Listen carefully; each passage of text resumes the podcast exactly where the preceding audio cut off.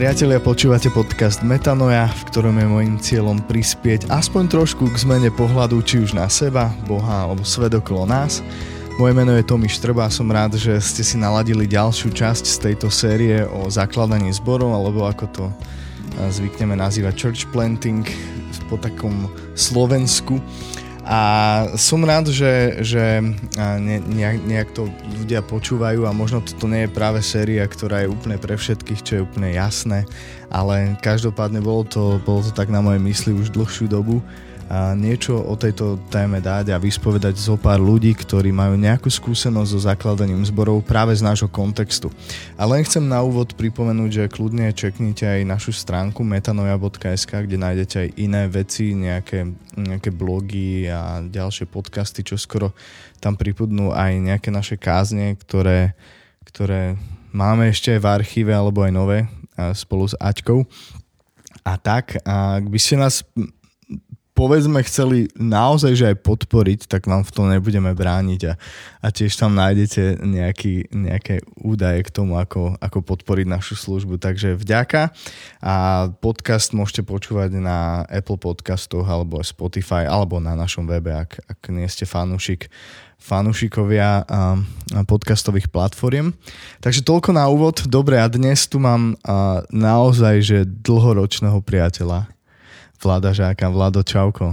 Ahoj Tomi. Čauko, som rád, že sme sa nejako dostali konečne, že po, po nejakej ceste osobných podcastov, že sme, ktorú sme sa každý nejako, nejako vydali a keď, keď udrela korona, tak som rád, že si tu, že si prijal pozvanie práve aj na túto tému, ktorej, ktorej máš čo povedať určite, pretože máš, máš veľmi unikátnu osobnú skúsenosť so zakladaním zborov, takže vítaj. Ďakujem pekne. Vlado, ako sa máš, máte toto obdobie?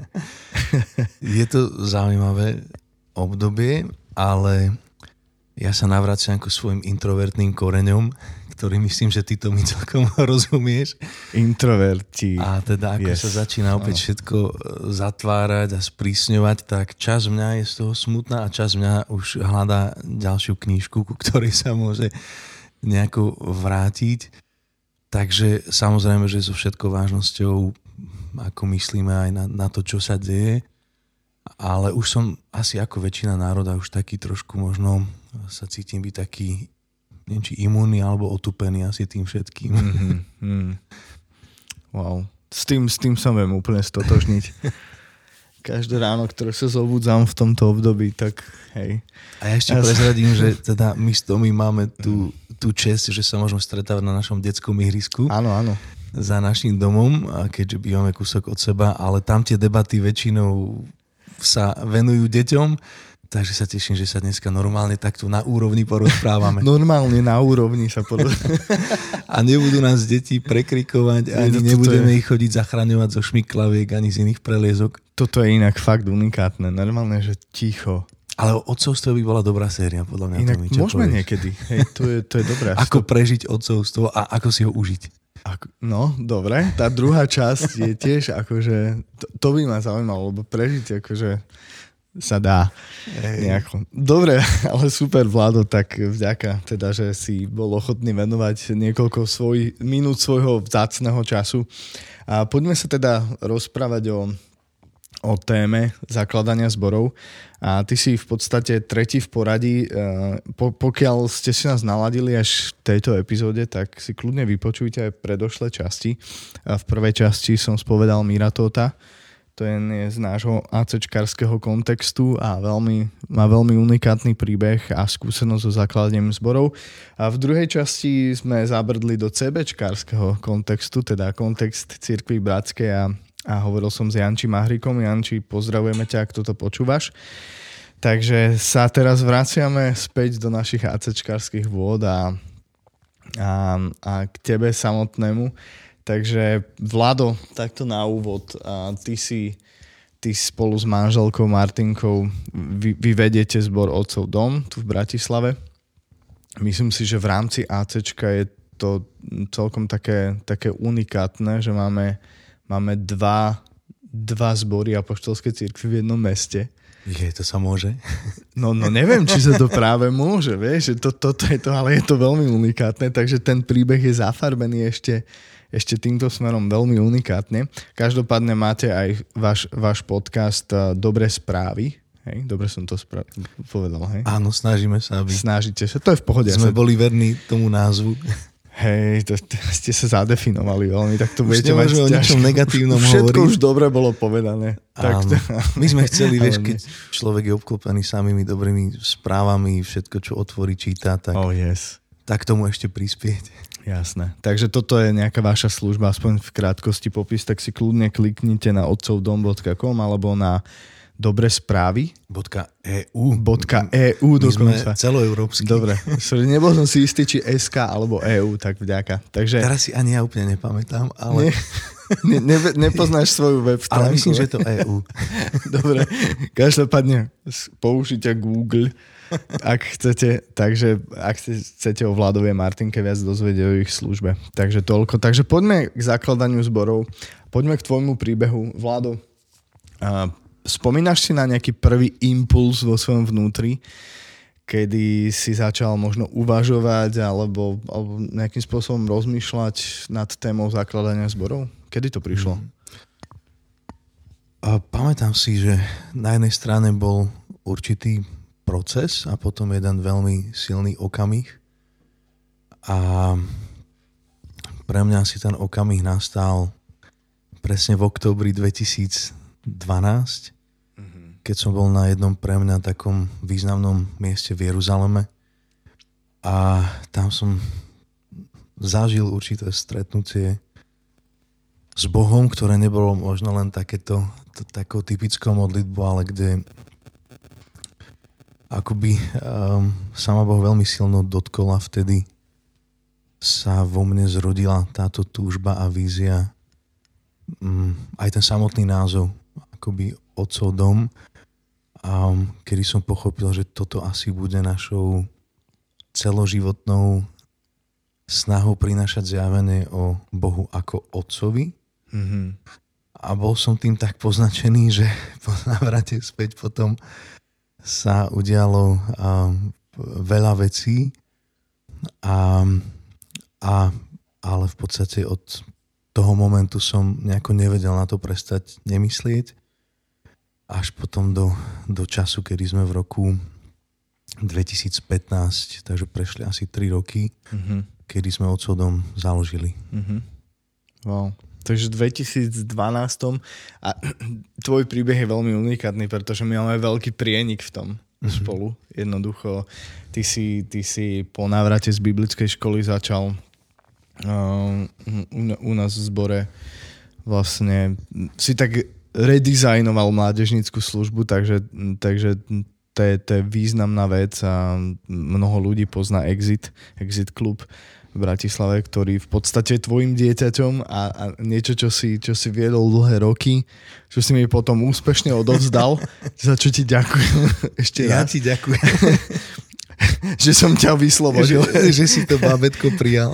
Hej, hej, no. Tak už to nebolo úplné bábetko. Tak Ale to ne... tínedžera. Ty, ty, vieš, ja som už... Neposlušný tínedžer Tak, tak, že hej. ja som si užil také tie, že ťuťuli, muťuli a potom ano. už keď začali byť také reálne puberťacké problémy, tak bol mm. čas, aby to prevzal niekto zrelší.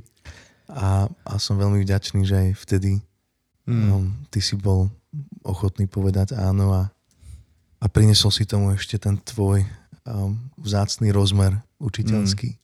Mm. A z tvojho pohľadu, um, aký bol prerod z vedúceho mládeže do tej úlohy zakladateľa zboru? Lebo asi je to kúsok o niečom inom, nie? A ako by si, lebo, lebo o tomto sme zatiaľ nehovorili. Uh-huh. A hoci, hoci napríklad Janči Mahrik má veľmi podobný príbeh, hej, kde v Žiline vlastne viedol mládež a, a tak. Takže je to akoby, je sa tým kúsok taký, taký možno aj vzorec, že častokrát sa deje niečo obdobné, že, že z nejakého lídra, ktorý rastie v lokálnom zbore a povedzme vedie mládežnickú službu, sa vyprofiluje niekto ako zakladateľ zboru. Takže ako, ako toto možno vieš opísať toto obdobie? Čo, čo to znamenalo pre teba? Myslím, že byť v tej pozícii vedúceho mládeže je, je v niečom možno ďaleko jednoduchšie, lebo tú konečnú zodpovednosť si potom vždycky vlastne nesie alebo tak hlavný pastor. A teda niekedy si môžeš dovoliť, Pašo, ak toto počúvaš, ťa veľmi pozdravujem a, Pozdravujeme ťa, a sme Pašo, vďační za, za teba, za tvoje vodcovstvo a za tvoj vzor, aj za tvoju trpezlivosť, aj konkrétne so mnou. A um, takže ako vedúci mládeže si môžeš niekedy dovoliť možno akoby zariskovať ďaleko viac a, a v konečnom dôsledku, ak si obklopený ľuďmi, ktorí v teba veria, tak ťa nejako v tom podržia, keď v momente, ako vystúpíš už akoby um, ako ten, ktorý je tým skutočne zodpovedným za celkový stav, obraz, všetko, tak je v tom ešte taká možno väčšia vážnosť. Ale keď ja vidím tento vzorec, že niekedy aj ľudia, ktorí milujú a milovali svoj lokálny zbor, ale cítia určitú potrebu akoby posunúť sa ďalej, niekto povie, že ale prečo? Prečo nemohli tu len prebrať to, čo je, alebo mm-hmm. ostať mm-hmm. a tak ďalej. Ja si myslím, že, um, že niekedy akoby um, človek sníva o tom, ako by církev mohla vyzerať, možno mm-hmm. aj v mhm. niečom mm-hmm. naivný, možno idealistický, ale ako by má túžbu budovať na zelenej lúke. Hej? So, so všetkou úctou k tým nádherným základom, ktoré boli, ale niekedy človek zistí, že je veľmi ťažko možno preučiť už určité vychodené návyky, chodníky a, a preto akoby tá možnosť zadefinovať kultúru, asi, asi toto je podľa mňa celý základ zakladania zborov a vzniku nových služieb je možno zadefinovať víziu a kultúru toho, kam chceme ísť a, a čo chceme budovať. Ale teda z tohto pohľadu asi aj ja som spadol niekto by to nazval, či do tej pasce, alebo do tej príležitosti, že, že akoby mm, byť verný tomu Božiemu povolaniu, ale aj tomu blueprintu, ktorý, ktorý človek dostane a, a, a ja sa z toho teším. Ja keď pozriem na zbory vokol nás, ja sa tak veľmi radujem z tej rôznorodosti a rôznych zameraní, a pretože oni do určitej mery odrážajú aj srdce toho pastiera. Mm-hmm. A ja som tým obohatený. Ja, ja, ja, ja mám obavu, keď vidím, že všetky zbory sú ako cez kopírák. Mm-hmm. A práve, že sa teším z toho, hej, keď aj teraz sa pozriem, vieš, poznám, ako poznám teba, že mm, témy, ktorým sa venujete, veci, ktoré riešite, ako si mi aj dneska povedal, že proste vytrhnuté z kontextu, to je mm-hmm. presne to, čo mi na teba sadne. My sme zasa teraz proste v tej téme upriamení na Ježiša, ako keby ako, ako nejako, ako keby myslím si, že aj toto je v konečnom dôsledku obohatením, tak ako zmrzlina je tak, tak rôznorodá pestrá a nie jeden najlepší, jedna mm. najlepšia príchuť. A niekedy je tam možno aj ten pocit u tých mládežníckých vedúcich alebo tých mladých, že akoby um, naozaj vyskúšať si za ten svoj krátky život, ako keby, že, že, že, že čo Boh dokáže spraviť s tým jedným životom a s tou jednou víziou mm. a do akej miery ju dokáže um, sa za ňu pán postaviť. Mm. Wow. Super. A ak sa môžem vrátiť teda k tomu obdobiu, vy ste, vy ste potom odišli do štátov na nejaký čas, myslím, že rok si tam boli, že? 10 mesiacov. 10 mesiacov to bol taký trošku aj sabatikál, že pre vás? Áno, asi po desiatich rokoch okay. v službe a, a asi aj taký krok, ako sa stiahnuť z tých mm-hmm. vecí. A myslím si, že veľmi nevyhnutný, um, pretože keď stojíte v službe, kde veľa vecí na vás závisí a ľudia s vami počítajú, tak, tak to je potom, myslím si, že také oslobodzujúce pre všetkých, že že už s tebou až tak nepočítajú mm-hmm. a mhm. to tak aj ľudia si uvedomia, že aha, ak toto je Bože, tak to nemôže stáť len na jednom človeku, mm-hmm. ale že to, to nejako musí ísť ďalej. Super. A teda um, rád by som možno, že keby si vedel povedať uh, ten, ten príbeh toho začiatku, keď ste sa vrátili zo štátov, že lebo to sú také, také dôležité momenty v procese zakladania zboru, kdekoľvek sa to deje, že t- ten začiatok. A to, to je niečo, čo často aj z rozhovorov s ľuďmi a proste e, vidím a čítam, že, že, že akože ne, ne, netušíme, že akože čo robiť, hej, že čo, čo mu, na čo dať pozor. A chcem, aby možno si povedal, že čo, čo ste vy robili, ako vyzeral ten začiatok, ako ste začali, alebo predtým, ako ste oficiálne otvorili dvere pre verejnosť, ako to vyzeralo vo mhm. vašom prípade. Skús nás inšpirovať niečím. Neviem, či inšpirovať, alebo no, no. Sa, sa možno posluchači aj poučia z našich chýb, ale asi najkľúčovejšie je vedieť, s kým ťa Boh spája na to dané obdobie. Mm-hmm a ja osobne si myslím, že každý spor, ako aj každá služba sa začína malou skupinkou. Mm. Ak niekto nie je schopný viesť skupinku ľudí, nebude nikdy schopný viesť zbor. A teda my ešte pred odchodom do štátov sme sa modlili aj konkrétne za to, že na toto dielo, s kým si nás pán spája, myslím si, že niektorí ľudia si dodnes myslia, že nám v tej Amerike nejako preskočilo a sme sa vrátili s nejakými bláznivými nápadmi, ale realita je taká, že tá vízia od domu sa zrodila ešte rok predtým, než sme vôbec mm-hmm. do tej Ameriky mm-hmm. išli. Skôr to bol taký proces naozaj, kde sme mohli snívať, um, rozprávať sa o tom a v podstate aj na týždennej báze sme sa s tým našim tým úzkým tímom, vtedy to bol ešte uh, jeden slobodný muž, dvaja už ženatí, moji blízki priatelia, tak sme sa stretávali potom už aj s manželkami. Ešte nebol Zoom, bol Skype na Jasné, Skype každý super. štvrtok a vlastne zdieľali sme sa, mali sme aj takúto virtuálnu skupinku, ale už sme spolu začali snívať. Ten proces snívania začal teda ešte, keď sme boli v Amerike a trval vlastne celý ten rok a pomerne intenzívne. A začali sme veľa hovoriť aj o kultúre, ktorú chceme budovať. Mm. Takže to bol ten úplný začiatok, ešte keď mm-hmm. sme boli v Amerike. Po návrate späť sme ešte vlastne rok zotrvali nejako ako keby v zbore, kde sme boli. A, a tuto by som povedal asi, že aj spätne um, človek si myslí, že tak vie komunikovať, ale potom zistí, že možno nevie. Mm-hmm. Že je veľmi dôležité v tomto bode komunikovať, veľa komunikovať mm. a, a robiť veci v úcte a neuponáhľať sa.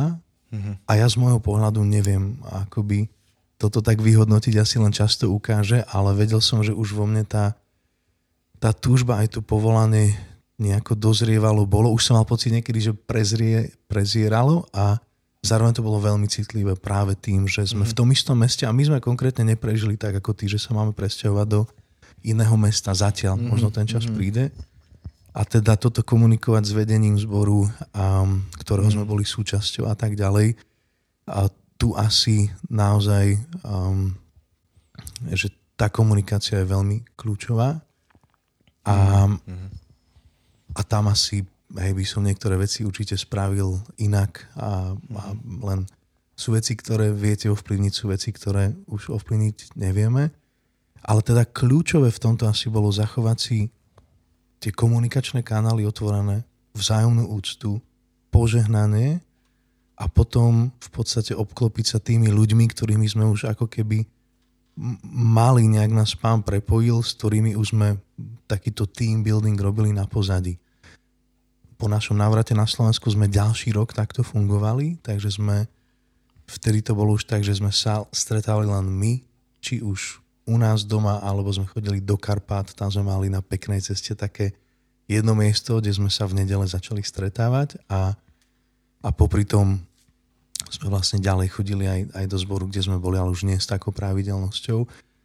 A potom prišiel moment, keď sme vlastne ako keby to otvorili pre určité také užšie jadro, asi 10 ľudí, 15, ktorí sme začali tak spolu budovať, ktorí nejakým spôsobom mm-hmm. v tom boli s nami. Tu asi bolo citlivé, že tým, že aj niektorí ľudia, akoby, ktorí sa k nám pridali, boli aj z toho pôvodného zboru a je, myslím, že to najcitlivejšie, mm-hmm. tak v tej fáze akoby sa snažiť pozbudiť tých ľudí vždy, aby si zachovali tú komunikáciu a, a ja si myslím, že aj dnes ty a ja to zažívame ako pastori, keď niekto nám príde povedať, že ďakujeme, ale cítim, že nás pán posúva niekde ďalej. Mm. To neznamená vždy, že vy ste zlí a my ideme do lepšieho, ale myslím si, že je to také prirodzené. Keď, je, keď ja to aj teraz v našom zbore vidím, že kým sme nemali deti, tak úprimne služba deťom bola taká, že však nejaká nech je. Teraz je to jedna z najväčších priorít našich. Mm-hmm. Na, mhm. a, a potom máš slobodných ľudí, ktorí povedia, že ale vy sa veľa venujete deťom a my chceme niečo pre nás, tak si nájdu možno zbor, ktorý je viac pre mladých. Potom iná rodina sa cíti tak, že títo idú touto tému, ale my tu riešime úplne iné problémy, na to, o ktorých sa to nerozpráva.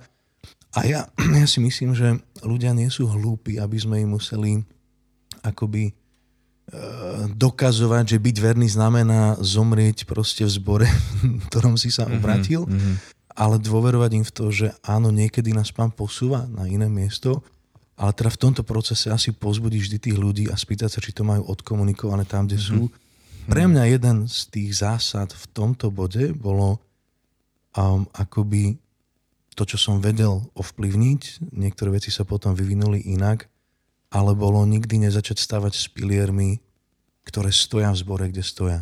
Mm-hmm. To znamená, že ak mhm. má zbor, ktorý nejako funguje, tak aj v tom bode vtedy, hoci to bolo ťažké, ale ako by povedať ľuďom, že máme ťa veľmi radi, ale a to tak nasúro poviem, že my ťa tu tak až nepotrebujeme a viem, že toto mhm, zranilo aj mhm. veľa ľudí, ale, mm.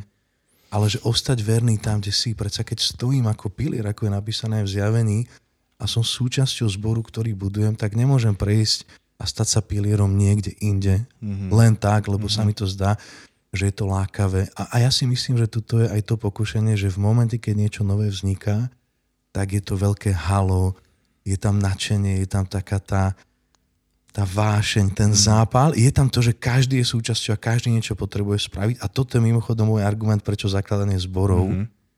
Je absolútne nevyhnutné. Yes. Pretože Boh je Bohom nových začiatkov a my ako ľudia máme tendenciu sa usadiť, stať sa konzumnými, odfajknutý čiaročku, bol som v zbore, mám kopu iných starostí, ale toto som dodržal.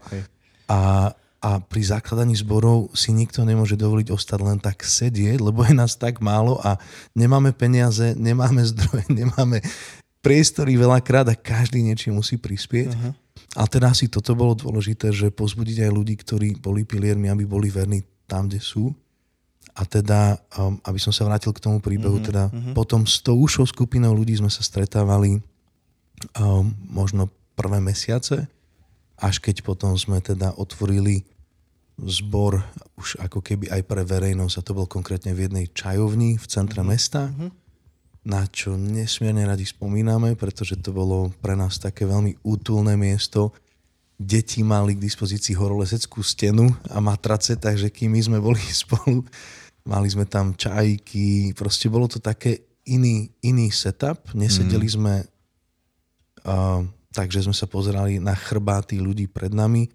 Sedeli sme do kruhu, čo sa nám darilo mm. ešte, aj kým nás tam bolo možno 40, tak 50, tak sme vedeli si zachovať to, že je tu kruh ľudí a nechcem skákať s témy na tému, ale mm-hmm. ja dodnes som fascinovaný z toho, keď som navšteval niektoré menšie zbory alebo mládeže, že je ich tam 15 a oni si posadajú ako na konferencii, kde by ich bolo 500, to znamená, že niekto sedí za nejakým, nejakou kazateľňou a oni, je ich tam 15, ale oni si pozerajú na chrbáty a, a ja vtedy mám len také pokušenie povedať, že priatelia, že veď prečo sa tu hráme, ako keby sme tu boli na konferencii, veď nás je tu 15, sadníme si do kruhu, nepoviem, že chyťme sa za ruky, ale ale že ako veď toto potrebujeme využiť, to, že nás je momentálne menej a ne, nesprávame z toho one-man show.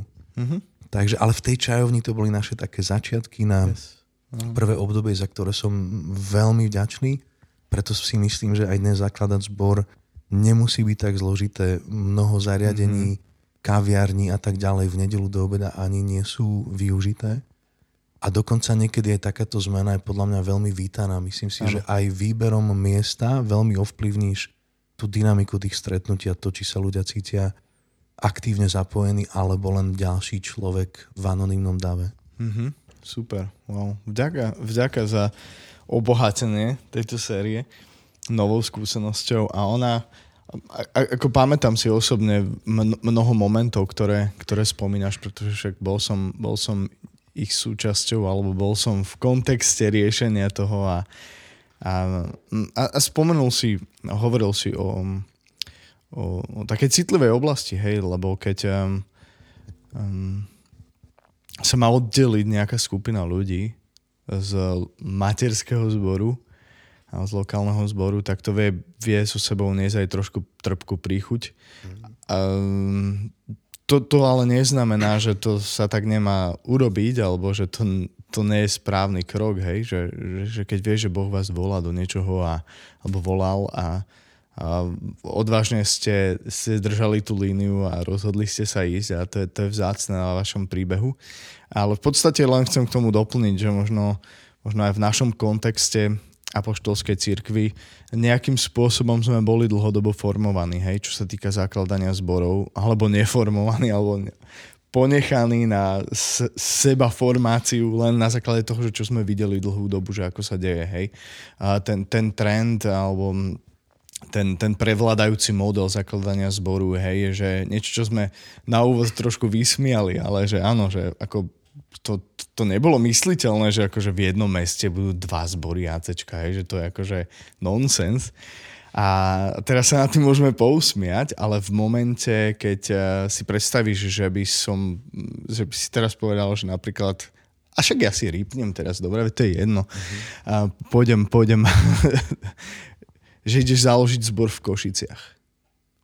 Hej? Alebo v, v nejakom inom meste, že kde, kde povedzme funguje funguje mm, zbor ACčka, mm, tak, tak, tak kto vie, ako by to bolo bráne stále. Takže toto je taká moja výtka našej kultúre, hej, že, uh-huh. že, že rozumiem na jednej strane tlakom, ktoré to spôsobuje, ale svoj, svojím spôsobom možno, možno modelujeme niečo, aj pre budúcnosť, hej, že, že áno, to, toto nie je, že, že jeden zbor vlastní mesto aj z rovnakého hnutia, takže, takže v tomto je ten príbeh veľmi unikátny a stalo sa v ňom určite, ako si jej naznačil, veľa chýb, z jednej, z druhej strany veľa neporozumenia a mm, vedel by si, nie, niečo si naznačil, vedel by si, alebo mm, neviem, možno, možno máš nejakú myšlenku k tomu teraz, že hovoriac o, o tej trpkej príchuti možno, alebo že čo, čo urobiť inak. E, spomenul si komunikáciu, mhm. hej, e, v tom rozhodne kľúčová, kľúčová úloha. Čo ďalej, vedel by si? Hej, asi, asi určite mm, jedna vec je to, ako človek si myslí, že je pochopený alebo vypočutý a druhá vec je presvedčiť sa, či to druhá strana tak rozumie mm-hmm. a mhm. chápe. Mm-hmm.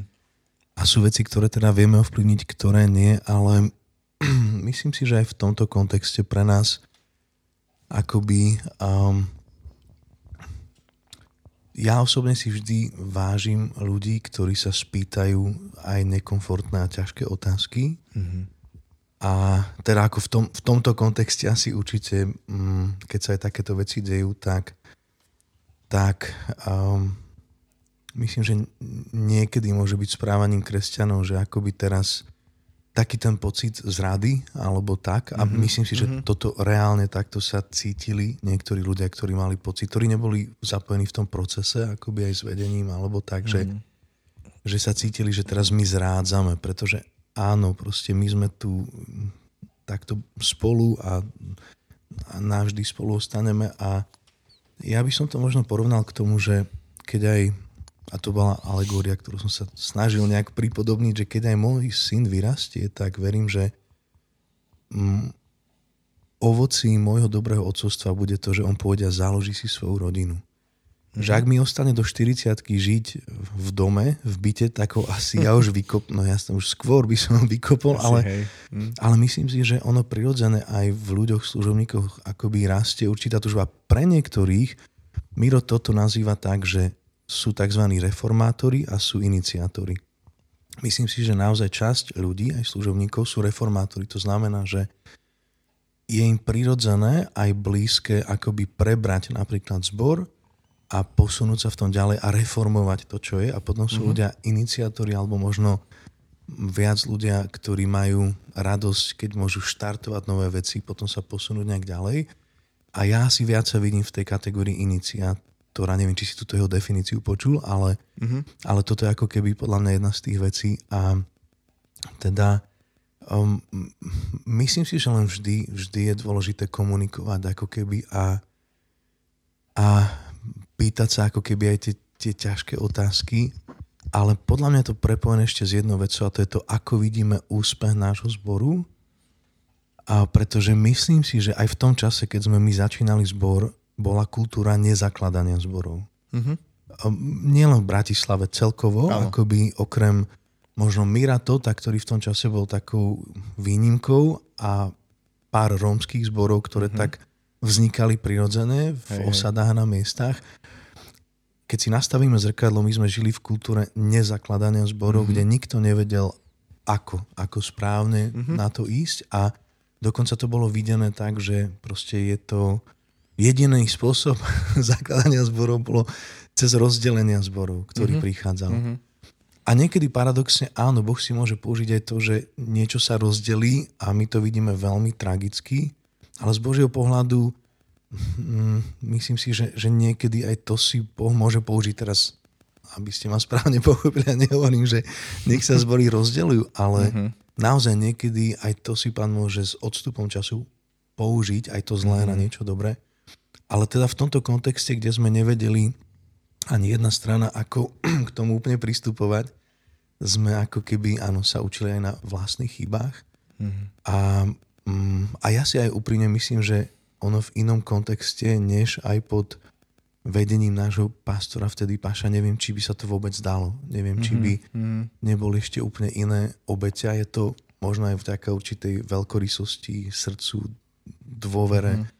A, a, a tak toho lídra, ktorý proste je nad tým. Um, ale potom asi by som povedal, že na jednej strane môže byť taký ten pocit zrady, že zradili nás, lebo idú robiť niečo iné, niečo nové a nesťahujú sa do iného mesta. Hej, hoci asi vzdialenosť niekedy v rámci Bratislavy môže byť väčšia než vzdialenosť treba do Pezinku, hej, že proste na, byť, naše hej. mesto je dosť veľké. Mm-hmm. A to je teda to jedno, len pravda je taká, že pokiaľ sa ťa niekto nespýta, tak ty nevieš chodiť za ľuďmi, že inak my vás máme radi, len proste, hej, že mm-hmm. to Bože povolanie nejako cítime. Pre mňa úprimne hm, v konečnom dôsledku akoby tým, že si vážim loajálnosť, je to pre mňa vysoká hodnota, mm-hmm. ale ak niekedy moja snaha akože len si ustrážiť to, ako to vyzerá a či tomu každý rozumie, ak sa dostane do konfliktu s tým byť poslušný a naplniť to, do čo si ma Boh povoláva, hoci by to spôsobilo aj možno určité trenice alebo tak, v konečnom dôsledku verím, že potrebujeme počúvnuť Boha. Mm-hmm. A Hmm. Ale cez to všetko si zachovať vzájomnú úctu. A poviem to len na takom príklade, že z nášho ja. zakladajúceho týmu dnes máme už v podstate dva páry, ktoré sme vyslali, požehnali a ktorí už dnes slúžia v inom meste, mm-hmm. v inej dedinke a ešte na začiatku tejto cesty asi jedna z vecí, ktorú mne vtedy Boh ukázal a ktoré je podľa mňa veľmi oslobodzujúce je to, že my nevieme a nemáme nikdy držať ľudí. Mm-hmm. Čím viac ich držíme, tým rýchlejšie ich strátime. A hoci to bolo, treba aj pre mňa potom aj s odstupom času, akoby ťažké púšťať a vysielať ľudí, s ktorými sme aj odsodom zakladali, tak dnes si uvedomujem, že iná cesta neexistuje. Jeden africký misionár, teda misionár v Afrike, raz prišiel kázať do Kanady, kde som chodil do zboru a nikdy nezabudnem na jeho vetu, kde tak až po 20 rokoch na misii v Afrike apeloval na pastorskej konferencii a hovoril im tam, že prosím, neposielajte nám do Afriky ľudí, ktorým by ste vy nikdy nedovolili kázať vo vašom zbore a potom ich pošlete na misiu s tým, že akoby Afrika, ako na Afriku sú dosť dobrí. Okay. Že ak nám niekoho pošlete, pošlite nám len tých overených, akoby pošlite nám len tých vašich, akoby mm-hmm. tých vašich najlepších. A hm. A teda mňa osobne raz oslobodila táto skúsenosť, keď si raz pán povolal jedného môjho veľmi blízkeho priateľa, aby išiel slúžiť Rómom. A bolo to pre mňa ťažké a bolestivé, ale vtedy mi tak, tak som vnímal, že mi Duch Svetý hovorí, že vládo, ale on nepatrí tebe. poženajú a uvoľní. Oni všetci ľudia patria Božiemu kráľovstvu a patria mne, nie tebe, ani zboru, ani tejto službe. A vtedy, akoby, hoci je to bolestivé, ale snažím sa mm-hmm. Tohto držať, že ak človek prežije povolanie, konkrétnu víziu, som tu preto, aby som sa za neho postavil, žehnal mu a akokoľvek to možno teraz bude, um, hej, že či to bude pod našou značkou, nebude pod našou značkou, myslím si, že aj o tohto Ježiš oslobodzuje svoju církev, že ak mm-hmm. budujeme naše značky, mm-hmm.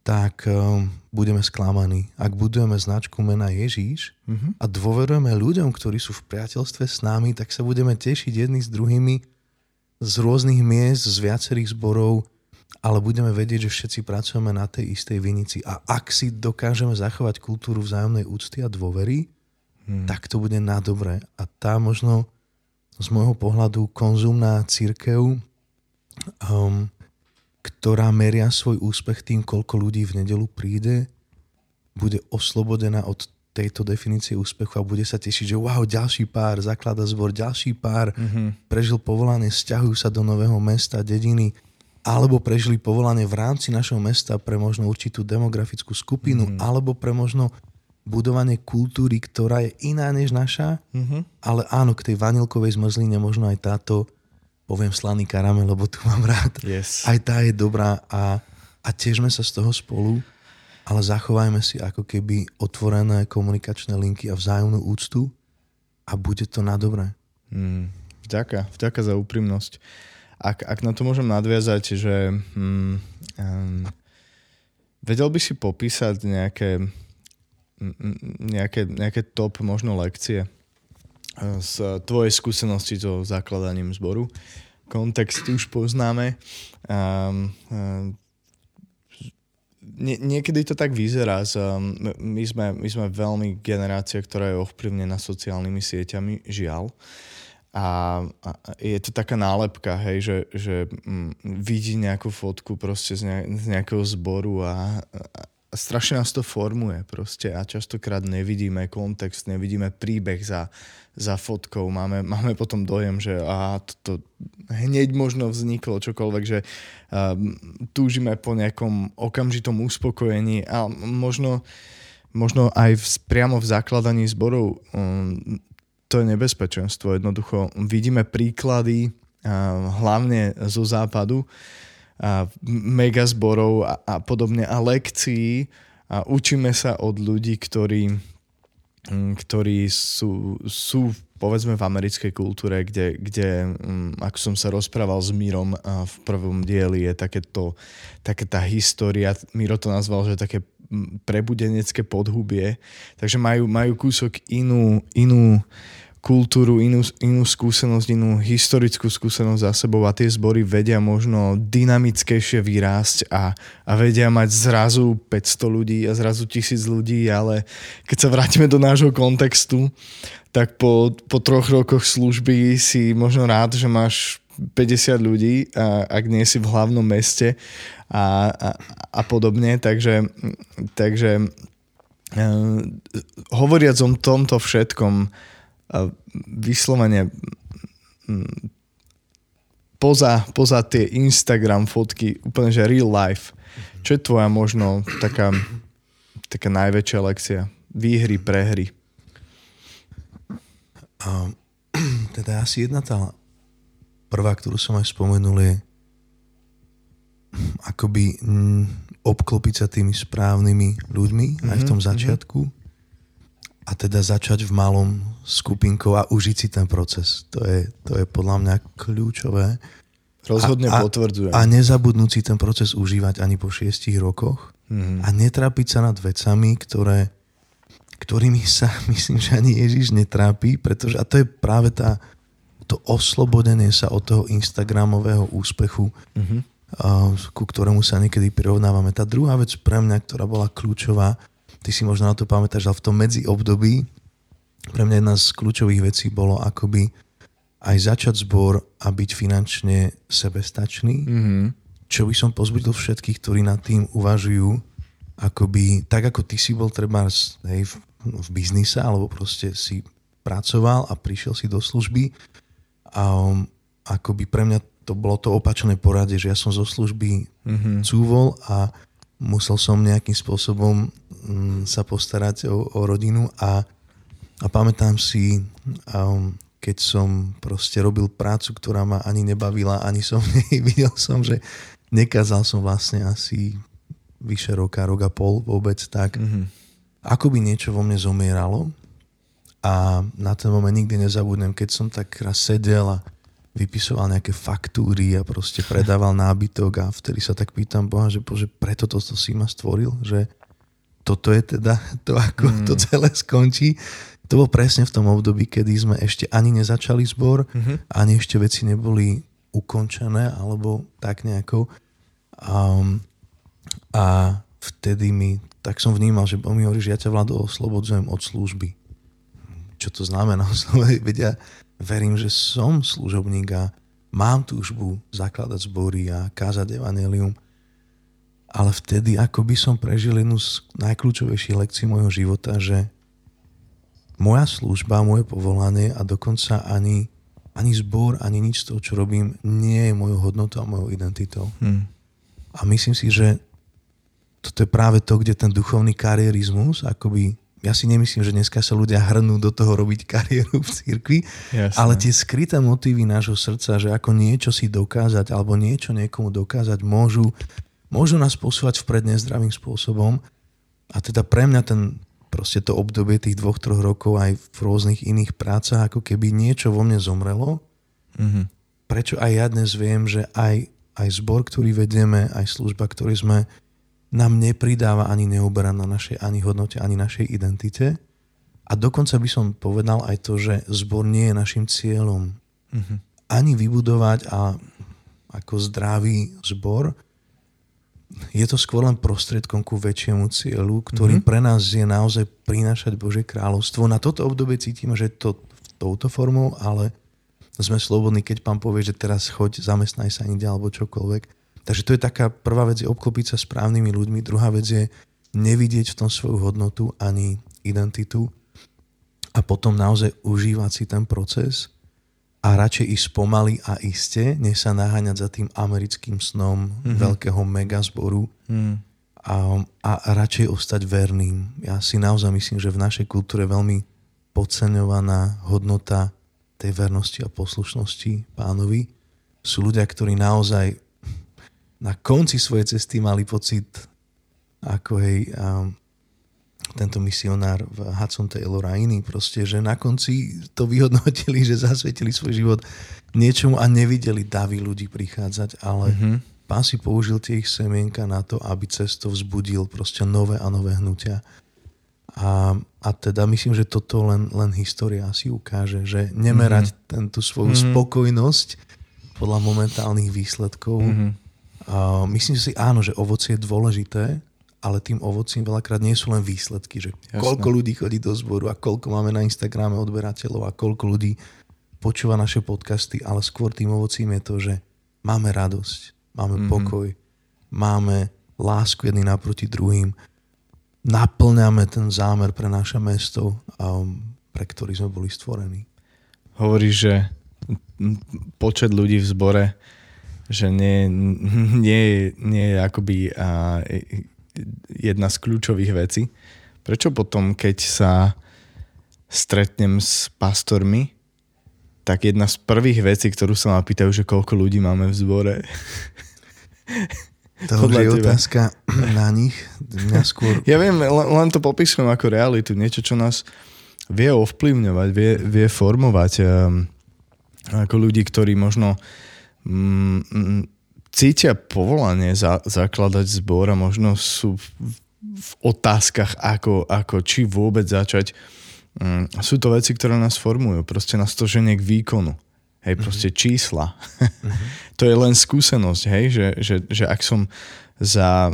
No, tak my budeme mať teraz 3 roky v januári, odkedy sme mali prvé verejné bohoslužby, z toho vlastne polovica bola v lockdowne, takže úplne výborné, ideálny čas. No ale za tie tri roky, keď sa ma akože mm, no, no, no minimálne akože takmer každý pastor, ktorého poznám, s ktorým sa stretol v, rô, v rôznych úrovniach, nespýtal, koľko máme ľudí. Uh-huh. Hej, tak, tak akože... A svojím spôsobom niečo to, niečo to hýbe v tebe, hej, takže na to si mhm. treba dávať pozor. To len tak hovorím aj ja, akože do Eteru. No. Tam by som možno povedal, a to je možno na tvoju otázku ešte taká štvrtá vec, ktorá ma napadá, asi najpodstatnejšia v tom celom, potom ako si zbor zadefinuje tú svoju víziu, to svoje poslanie, misiu, tak vlastne to prvé obdobie definuje kultúru toho, mm-hmm. ako vidí církev, ako sú církvou. Preto pre mňa osobne to, koľko ľudí chodí do zboru, mi nehovorí nič o zdraví mm-hmm. toho zboru, mm-hmm. ale to, ako ti ľudia popíšu, že sa tam cítili. Hej, že pre mňa mm-hmm. najväčšie pozbudenie nie je, keď niekto príde a povie, je, vás je tu toľko, ale keď povie, že bol som tu prvýkrát a nikto ste ma nepoznali, ale cítil som lásku, cítil som prijatie. A to je práve akoby tá dôležitosť, ktorá je podceňovaná veľakrát, že akú kultúru reálne budujeme. Lebo kultúra áno, buduje sa skazateľne, ale buduje sa hlavne tým, že k čomu tých ľudí vedieme nejako dlhodobo. Takže pre mňa akoby uh, ďaleko viac, než koľko ľudí niekam chodí, to, že wow, ako som sa tam aj ja cítil. Áno. Čo som mm-hmm. cítil? Cítil som tu nejakého pastora, ktorý sa tu snažil dokázať si, že na to má, alebo vidím tu ľudí, ktorí naozaj sa učia, ako byť rodinou a ako, ako žiť v tej bezpodmienečnej láske, vzájomnej nejakej pomoci a užívajú si čas jednak v Božej prítomnosti spolu na modlitbách a, a, a jednak jedni s druhými. Že myslím si, že úspech zboru vidíš potom, ako rýchlo z neho ľudia odchádzajú, keď sa skončí a ako dlho chcú ostať len tak v prirodzených rozhovoroch a vzťahoch. Mm-hmm. Napriek lockdownom, napriek Jasne. tomu, že už im neponúkaš kávičku, ale ostávajú ako keby spolu. A tam niekde môžeme začať hovoriť podľa mňa o meraní úspechu. Mm-hmm. Super, super point. Vďaka. Um, čo by si povedal, že jedna z takých top lekcií uh, z pohľadu m, mm, takého negatívneho, hej, že možno, možno nejaká prehra alebo sklamanie alebo vytriezvenie uh-huh. v tom procese zakladania zboru. Niečo, čo možno mal si nejakú predstavu o niečom a úplne inak vyzerala realita. Áno, to, čo sme sa rozprávali pred začiatkom, uh-huh. asi jedna z tých vecí. Ja naozaj verím tomu, že veľkosť zboru sa nepočíta podľa toho, koľko ľudí dokáže zhromaždiť, ale koľko ľudí dokáže vyslať. Mm-hmm. A pre mňa teda toto je filozofia, ktorú sa snažím žiť a, a ktorú som a snažím sa a budem snažiť ako keby nejako komunikovať ďalej. Ale pamätám si, že vždy, keď aj my sme ako zbor fungujeme už 6 rokov, takto mm. ako verejne spolu, že moja predstava bola, že do troch rokov založiť prvý zbor, do šiestich druhý. Mm-hmm. Ale potom sa udeje niečo, čo sa tak nazýva život a neplánované situácie. Život sa deje, no. A prihodia sa veci, proste aj nám, ktoré sa prihodili. Potom ďalší pár, ktorý bol a je veľmi kľúčový, si prežíval veľmi ťažký osobný čas, zdravotné problémy a tak ďalej. Potom príde nejaké určité sklamanie, možno aj z ľudí, s ktorými počítáš a vidíš v nich ako keby nejakých ďalších, ktorí by mohli potiahnuť a a oni sa rozhodnú odísť. A proste to sú veci, ktoré si myslím, že uh, nikdy nič asi nejde podľa tej našej dokonalej príručky.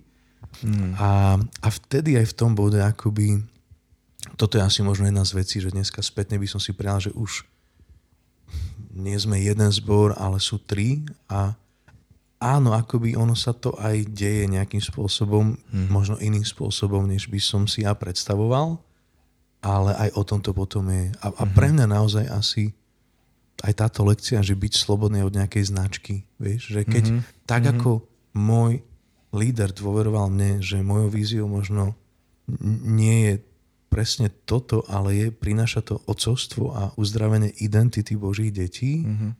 tak ja budem dôverovať niekomu, kto príde za mnou a povie mi, počuť, ja snívam o mieste, kde by sme išli zasahovať ľudí z komunity LGBT alebo proste vytvoriť priestor, mm. kde ľudia zápasiaci so svojou orientáciou a sexualitou mm. môžu prísť a, a môžu počuť evanelium. Mm. A teraz bude moja snaha prehovoriť a povedať, nie, lebo Otcov dom je tá najlepšia vízia, ty to musíš prežiť tak ako yes. ja, proste alebo mu budem dôverovať, alebo jej, mm-hmm. že vieš čo, nie, toto je proste to, toto je to, čo mňa pán povolal budovať a, a, a budem sa radovať a tešiť z toho, že wow, super, lebo mňa k tomu nepovolal, ale tu si niekoho povoláva. A znova je to, sa to vráti mm. k tomu, k tej vzájomnej úcte, dôvere, fandení si navzájom a oslobodení sa od toho, že to, že niekto odo mňa odchádza a ide budovať niečo, do čoho pán povolal a má ovoci svojho života, mm-hmm. že ja sa z toho budem tešiť. Nám sa to stalo, teda mm-hmm. aj, aj teraz už v tomto našom mladom kontexte. Bolo to bolestivé, ale teším sa z toho. A, a teda, že vlastne môžu vznikať cez to aj iné, iné služby a sme, sme v blízkom kontakte, fandíme si, žehnáme si a dôverujeme si. A, a takže toto možno, to, čo mohlo sa javiť byť ako negatívne, sa obráti na dobre, ale možno len, len znovu to pripomenie si, pripomenutie si toho, že že uvoľňovať ľudí, aby oni naplňali to svoje mm-hmm. poslanie. A ja mu mm-hmm. nemusím vždy rozumieť, ale ak je tam dôvera, tak, tak budem veriť, že to myslia najlepšie, ako, ako to myslia. Mm, super, vďaka. Vlado, uh, ak ešte jednu otázku môžem, uh, tvoje odporúčanie pre, pre ľudí, ktorí sa možno fakt cítia čo, čo, je, čo je úplne prvá vec, že cítiť naozaj autentické Božie volanie k tomu, lebo myslím si, že to je dosť kľúčové. Nejsť zakladať zbor z nejakých osobných ambícií, ale naozaj z toho, že rozumieš, že, že je to jeden z primárnych spôsobov šírenia Evanelia o Kristovi a, a multiplikácie a církvy. A, takže ak toto prežívaš, a Vlado, čo by bolo tvoje možno odporúčanie čo robiť, čo nerobiť prípadne v tých začiatkoch? Asi nájsť si jedného, dvoch priateľov, mm-hmm. s mhm. ktorými viem sa nejako prepojiť a vidím, že to možno nejak podobne prežívajú, potom komunikovať so svojimi autoritami. A myslím mm-hmm. si, že toto je naozaj o takej zrelosti si aj uvedomiť to, že to duchovné prikrytie je veľmi kľúčové. A že aj fungovať pod určitou autoritou je, je naozaj mhm. pre moje bezpečie aj moju ochranu. A teda ísť za svojimi duchovnými autoritami a ísť, ich si úctiť zo vzdelaním možno toho, čo prežívam, tej vízie, ktorú mám. A poprosiť jeho spätnú väzbu, či by sa za to mohli modliť a ako to vidia. A potom byť v tom procese trpezlivý, ako by slúžiť, byť verný tam, kde ten človek je, ale zároveň ako neoblomný v tom, že že ak naozaj je to človek dokázaný, a toto je podľa mňa kľúčové, najprv sa dokázať v kontexte, v ktorom človek je, a aby nezačal vytvárať nejaký zbor v zbore a tak ďalej, čo sa deje a myslím, že práve to je ovocím také určitej duchovnej nejaké ambície alebo možno nejakých mm. zranení mm. alebo snaha nejak si dokázať to, to svoje, tak ako Absolom proste si začal naháňať priazen ľudí v čase, keď Dávid išiel do boja to není zdravý začiatok okay. kritikov svojich lídrov a svojich, pas, svojich pastierov, mm-hmm. ale teda najprv si možno vypýtaj ten feedback od svojich takých najbližších, potom akoby uctiť si svoje autority, podeliť sa s tou víziou a potom byť trpezlivý a dôverovať Bohu, že On, on to naplní to svoje. V našom mm-hmm. kontexte od roku 2012 do roku 2015 prešli 3 roky, a, a niekto by stále povedal, že aj tak sme to uponáhľali. Hej? Mm. Niekto by povedal, že sme boli príliš pomalí. Ja, ja neviem. Mm. Človek proste musí vedieť, kedy aj naozaj to tak dozreje nielen v ňom, ale aj v neho. Mm. Poviem ešte tak, že okolnosti nebudú nikdy ideálne. Jasne. To je naša len taká fantasmagoria, že všetko to bude úplne bezbolestné, krásne. Nie, keď sa rodí dieťa, je tam veľa bolestí, veľa oh, krví, yes. mm. ale to dieťa sa narodí a potom rastie aj tam život a tešia sa z neho aj rodičia, aj starí rodičia. A, a takže to, toto asi, asi by bolo moje také pozbudenie a, mm-hmm. a potom s tým spojené to, že vidieť tú svoju hodnotu a povolanie v Ježišovi, užívať si ten čas vo vzťahu s ním. Šanko Barko si to tak hovorí, že kde sa, nej, viem, že si na ten verš teraz kázal, že kde sa dvaja, traja zídu, tam je on uprostred nich a teda znovu začať skupinkou. A mm-hmm. ak som v kontexte v zbore a môj pastor mi hovorí, že hľadáme vedúcich skupiniek a ja mám srdce mm-hmm. slúžiť a jedného dňa zakladať zbory, tak ponúknem sa a idem, aby bolo otestované moje líderstvo v tom, či som vôbec schopný viesť skupinku. Mm-hmm. Ak nie som schopný viesť skupinku verne, vytrvalo a nejako s nejakým ovocím, nebudem schopný viesť ani zakladať žiaden zbor. Takže asi to je veľmi dobrá taká príležitosť otestovať si svoje schopnosti. Mm-hmm, super. Vlado, vďaka. Um, posledná myšlienka alebo tvoje odporúčanie pre ľudí, ktorí, ktorí by sa chceli pripravovať na zakladanie zboru. Vieš odporučiť možno nejaký materiál, nejakú knihu, niečo, čo tebe možno pomohlo, čo teba formovalo v tom období? Uh-huh.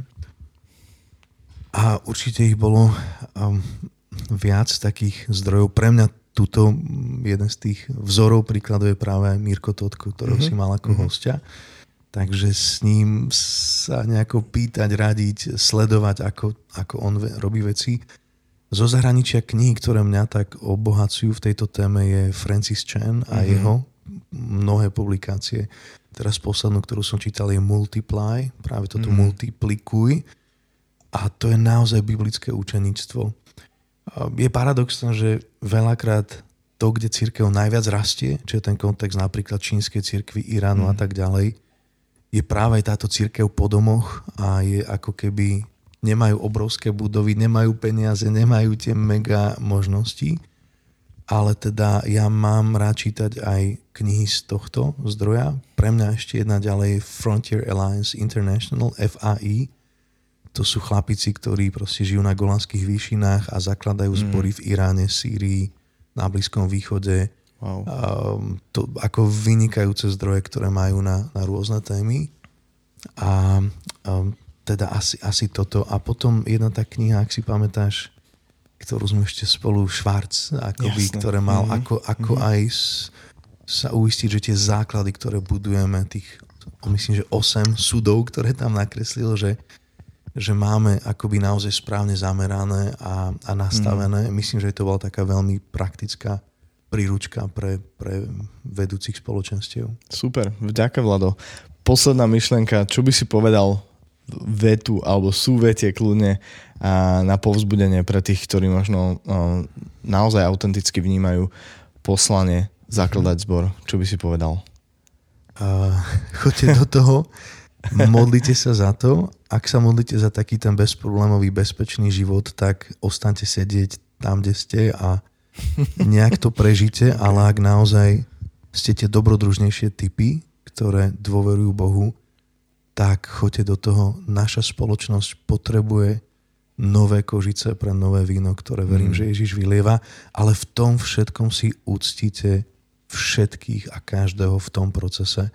Nikomu sa nesnažte nič dokazovať cez vaše úspechy a zakladanie mm. zboru alebo čokoľvek, to, to by nebolo na dobré, ale uctite si tých, ktorí vás vedú, mm. ale zároveň buďte verní tomu, pretože je tak veľa nezasiahnutých ľudí, mm. ktorých naša momentálna kultúra církvy, teraz hovorím tak všeobecne, nezasahuje, neoslovuje, mm. dokonca im prekáža veľakrát a preto je tu miesto pre naozaj nové príchute, nové aj formy, nové odvážne kroky a spôsoby, ako prinášať evanilium tam, kde ešte nie je. Super, vďaka Vlado. Rozhodne vás tiež chcem povzbudiť v tom, aby ste, aby ste sa nebali mm, ísť do toho. Chce to odvahu, kus, kus, kus odvahy a poslušnosť Božiemu volaniu, ak tam je. A Slovensko, hovoriac o našom kontexte, potrebuje mnoho nových zborov, ktoré budú ktoré sa začnú naozaj s dobrým základom a dúfam, že aj táto séria trošku vás môže inšpirovať k tomu, mm, mm, ako možno začať, na čo si dať pozor. Verím, že tieto príbehy a vás môžu povzbudiť, prípadne uviesť trošku mm, veci na pravú mieru, trošku ukázať realitu zakladania zborov, že to nie je vždy ideálna Instagramová fotka, ale je to naozaj, naozaj o niečom inom. Takže Vlado, vďaka, že si prišiel. Ďakujem aj ja. Vďaka a majte sa krásne. Počujeme sa znova na budúce. Ahojte. Ahojte.